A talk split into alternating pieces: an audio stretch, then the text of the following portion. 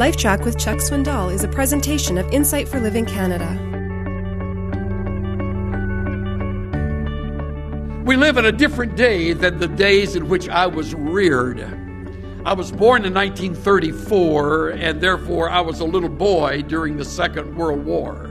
My father was a little too old for the draft, and so he stayed home, but we moved from the little town of El Campo to Houston where there was a lot of industry, and my dad was involved in the, uh, uh, well, the armament world of that day. He was, he was engaged in that throughout the years of the war. My dad worked, and when he had a little extra time, he got an extra job. I saw very little of my father growing up. And uh, because of this, I wasn't really close to my father. My mother was really the leader of the home. She was the one who introduced us to the arts. She was the one who took us to places that we would not normally have gone. Uh, she was a gifted musician, a soloist. Her, her mother taught piano for 30 years out of her home. Um, my, uh, my mother saw to it that we were uh, raised with a sense of uh, dignity in class, though we never had had uh, much of this world's goods. I remember my mom and dad on their knees as they were praying about buying a new home for $5,995 in the, in the city of Houston on the east side. And I remember my dad saying uh, over the table, Lovell, uh, I, I, I, I'm not sure we can do this. I mean, after all, the payments are $69 a month.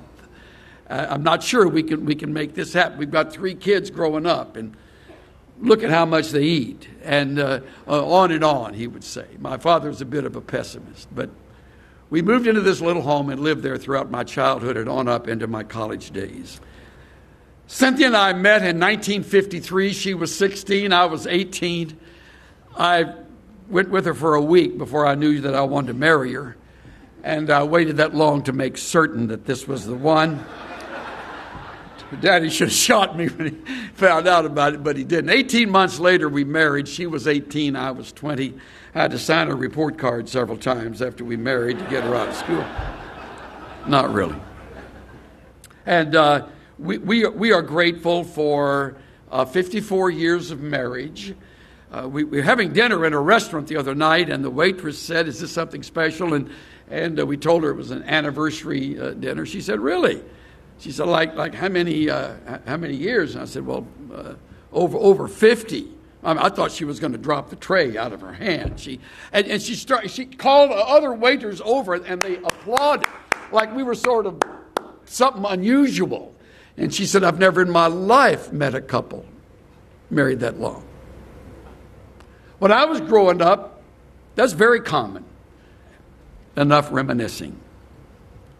Today's world is not that world. Today's family is not that family. If it is, you're very, very unusual. We have known in our own home serious, serious problems.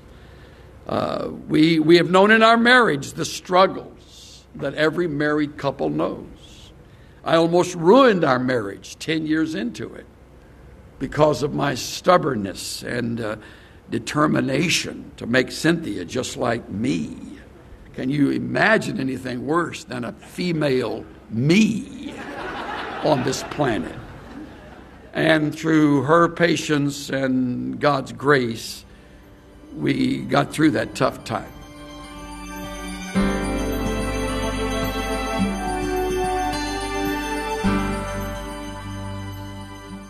We live in a complex era our world is much more complicated than it was even 20 or 30 years ago. Many of the values we grew up with are now passe. But the basics never change. They're summed up in Micah 6, verse 8 Act justly, love mercy, and walk humbly with your God. This is Steve Johnson of Insight for Living Canada. Listen to more of Chuck Swindoll's LifeTrac messages at lifetrac.ca. LifeTrac, where life and truth meet